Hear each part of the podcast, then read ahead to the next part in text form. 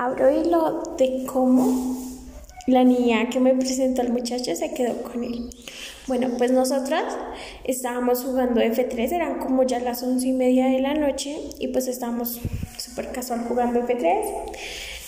Hasta que, o sea, yo había puesto un video y era el color rojo. Entonces ya nosotros pues comenzaron a enviar los F3 y éramos solo la niña y yo.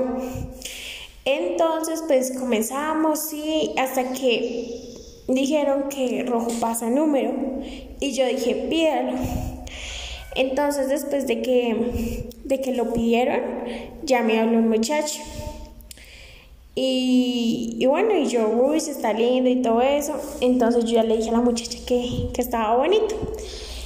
Entonces comencé a hablar muchísimo con el muchacho, así, qué tales. Y ya por la mañana me levanto con cero párrafo de buenos días. Y yo, no, este es el indicado. Entonces, pues ya, ya, ¿qué?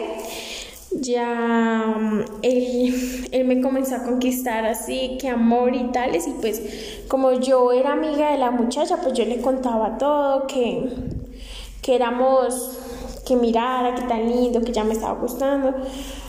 Y bueno, entonces ya ya él y yo nos pusimos un emoji. Bueno, yo súper feliz porque nos habíamos puesto emoji y todo eso.